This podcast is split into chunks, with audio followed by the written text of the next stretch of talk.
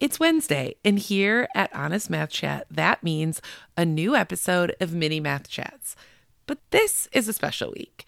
This week, we did the grand opening of Word Problem Workshop teacher training, and today is the last day to enroll. So if you don't know anything about what I'm talking about, go to monamath.com slash enroll and check out all the details about the training. And enjoy this much longer episode all about how to schedule your math block. Welcome to Mini Math Chats, here to help math educators build confidence and spark inspiration for teaching math in less time than it takes you to run to the bathroom. I'm Mona, a former math avoider, teacher, and math coach. Everything changed for me when I started using a student centered approach that honored my students' ideas and gave them space to focus on the problem solving process, not just the product. In these mini math chats, I'll give you quick ideas and insights to do just that in your math community. Every Wednesday morning, we'll meet right here to jumpstart your math mindset for the day. What does your math block look like? Is a question that I get asked by teachers quite a lot. And so today we're going to cover all things math block, scheduling, elements to include. And I've worked in grades 6 through 12 with different curriculums and different time allotments and different requirements. And one thing rings true for all of those is that fitting it all in is complex. Am I right? You have your curriculum, additional resources, and then you're just constantly seeing new ideas that you want to try in your classroom. And you have students that are below level, you have a few that are above level, and you just want to make sure that you meet all your students' needs. And then there's all those required assessments. Fitting it in is why I get asked this question How does your math block look? And I'm here to tell you that I think consistency is key for your own sanity and for the learning of your students we know that when we have a consistent routine for math time that students will come to find a sense of security and safety. That safety that comes along with knowing what to expect each math class. That being said of course there's some wiggle room to be creative and to try new things. However, it is easier to fit it all in when we have a consistent structure. So I'll put a plug in here for continuity for school wide math blocks as well. When students see this consistency throughout their schooling, from classroom to classroom, year to year, it's even more powerful. But we control what we can control. And if all you have control over is your classroom, let's keep going. But what we choose to spend our time on in math really shows what we value. Let me say that one again. What we choose to spend our time on in math shows what we value. So if we value discussions in math reasoning, then we make time for math discourse. If we value answers and accuracy, then we spend more time on fluency tests and going over answers. If we value students' problem solving, then we make time for daily problem solving. And we know that it doesn't just happen once in a while, but problem solving is actually how we do math. So, as you are creating your math block, it is helpful to consider what you value to be sure that you're including that. Now, this again is done best school wide. But if your school isn't at that point, then this is absolutely something you can do in just your classroom. If you're a renegade teacher like I am, then you ask your administrator if there's a math vision.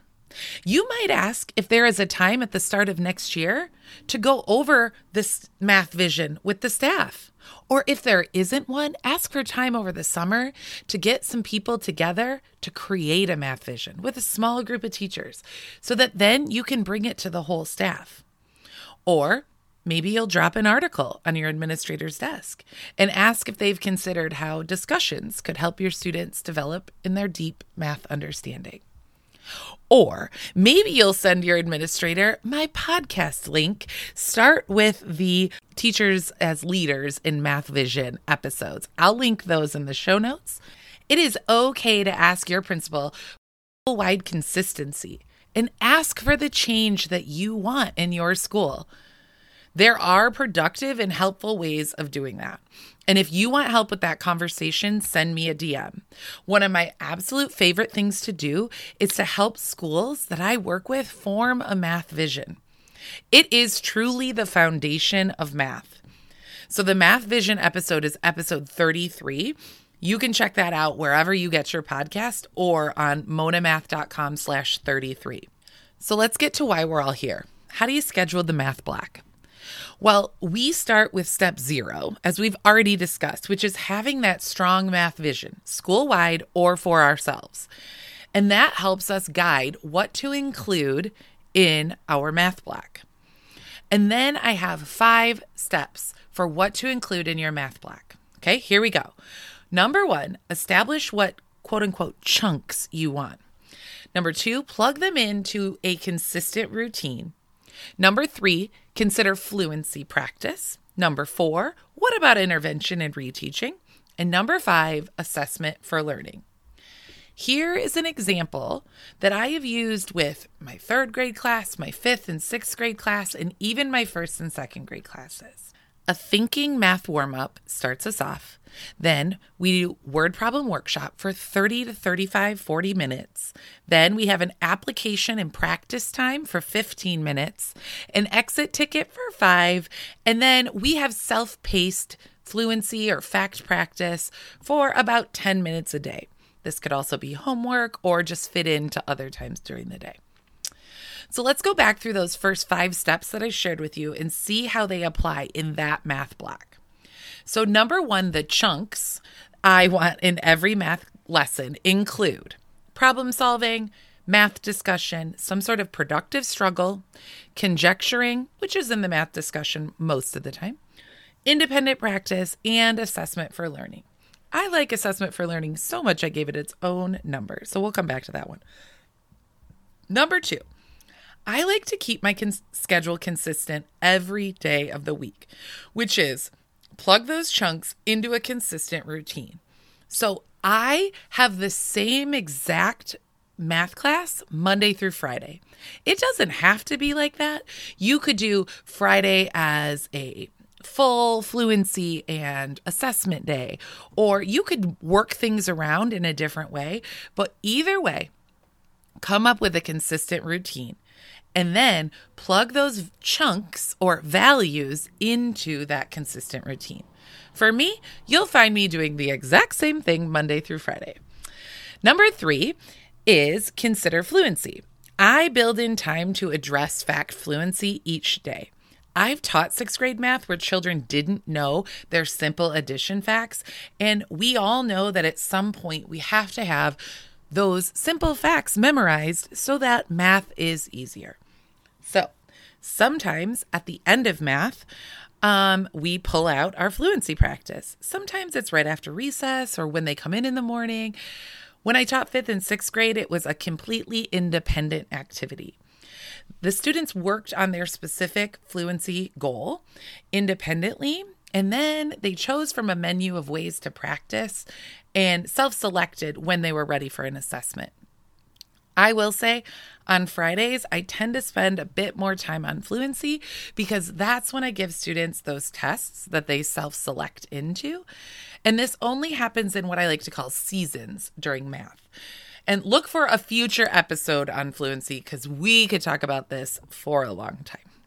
But back to scheduling. So, number four is what about intervention and reteaching? Intervention and reteaching is a reality. And I'm not talking about using standardized test scores and grouping your students into high, medium, low and running centers. No, no, no. I deeply believe in teaching grade level content and standards to all of our students with providing just in time support for students. However, the reality is sometimes we have students who benefit from a bit more one on one practice or attention, even. I structure reteaching in small group time the same as I do everything else. It's based on cur- current understanding and using questions and problem solving to help my students form meaning. Those small groups don't look like I do, we do, you do. Those small groups aren't me walking students through procedures. We're still using experience, we're still using hands on materials discussions, and questioning to help students make sense of math. In fact, I use the book Making Sense of Mathematics for teaching the small group. Um, and I will put that link in the show notes so you can check out that book. It is fantastic. So, number five is assessment for learning. This is checks for understanding. Checking your students' understanding is something that is baked into everything I do and everything I teach teachers to do. Each element of the math block must include opportunities to deepen your understanding of what your students know. I want you to know what your students know so well that you can better predict those just in time supports. You know your students so well, you know who needs to come back to the small group area for a little bit of reteaching. Some times that you might have assessments for learning include during the productive struggle, when you're observing and conferring with students, exit tickets, application problems, observations during the math discussions, when we listen in to those turn in talks, who's participating, who's not. Okay, so I'm interrupting this episode real quick to say if you are at all interested in Word Problem Workshop for your classroom, you have to check out the training. It's going to walk you through how to plan and facilitate Word Problem Workshop, productive struggle, math discussions, all the best parts of math. So go right now to monamath.com slash enroll and check out all the details. Okay, back to the episode. So let's go a little bit deeper now into each part of the math block. So we talked about those five things to consider when planning your math block. Now let's talk about kind of my chunks and talk about what's in each part. So, as I told you at the beginning, I start with a thinking math warm up. I used to just call it a math warm up, but I wanted to communicate to my students and to the teachers that I train that this isn't just any old warm up. This is a warm up where students are thinking immediately. They also are low risk and easy to engage with. Every child can find success right away. That's the point, right? Within the first few minutes, every student is doing math. It also links to the learning target or the math conjecture that I'm planning for us to arrive at during the word problem workshop. So, for example, if we're doing a problem that involves fourths, we might do a which one doesn't belong that has models of different fourths. Or we might count around the circle by fourths to emphasize unit fractions and the meaning of the numerator and the denominator. Other thinking math warm ups that I use and love are Which One Doesn't Belong, Notice and Wonder, Alike and Different, Quick Images, Count Around the Circle, Number Talks, to just name a few. Okay, so the next big chunk, and this takes up the majority of my teaching. Now, I will say I teach almost all of the standards in this section of my math block. However, there are some standards that are better taught in other ways. So this structure changes, as I was saying, kind of in seasons or in certain months or units of my math block. But almost everything is taught in Word Problem Workshop because this is the meat and potatoes of my teaching, is how I like to say it. It's a student centered practice that includes many of the standards for mathematical practices and my favorite principles to actions mathematics teaching practices. Word Problem Workshop is all about giving students real world problems to problem solve every single day. It also includes math discussions and a goal to focus our learning, that math task that's strategically chosen. We make connections between our representations. I ask purposeful questions to nudge students' thinking along the trajectory. Productive struggle. Students are thinking in the math discussions. There's so much going on in this word problem workshop. It's literally my favorite thing, and I could talk about it all the time.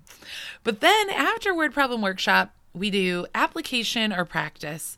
And this is where my students go back and revise their work from Word Problem Workshop. They try another few problems to apply what they've learned in the workshop. And they're starting to build that procedural fluency from conceptual understanding. Finally, we end usually with an exit ticket. So, this is only just a couple minutes. I love doing exit tickets on index cards, just giving students an index card and having them answer the problem right there. This is kind of sometimes included in the practice time as well. I usually collect one of the problems they did during the practice time to assess where students' current understanding lies after the warm up and word problem workshop. Fluency is the last element. I've touched on this already, but we spend a few minutes each day practicing those fluency standards from Common Core state standards.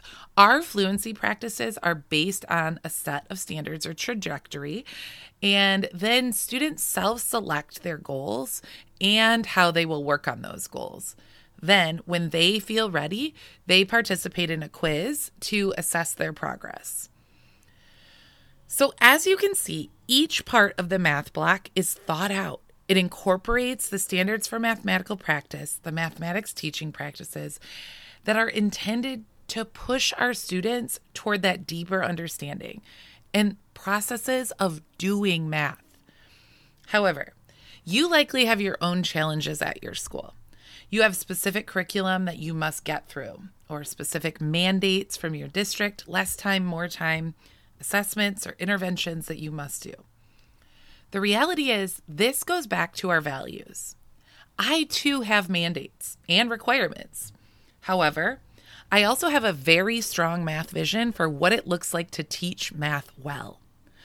I am not willing to teach students in a way that I was taught because I don't want them growing up thinking they can't do math for decades like I did. So I encourage you to stay strong in your math vision and work to make your math block reflect that. If you want help with structuring your math block to include more discussion and problem solving, I am totally here to help you.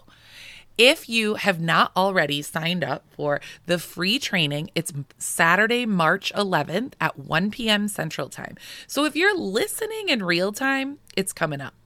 We are going to go into the three most common mistakes to avoid that most teachers are making when teaching problem solving with word problems.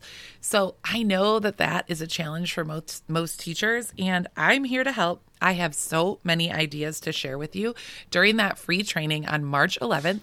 You can sign up at monamath.com slash training. And I will see you next week.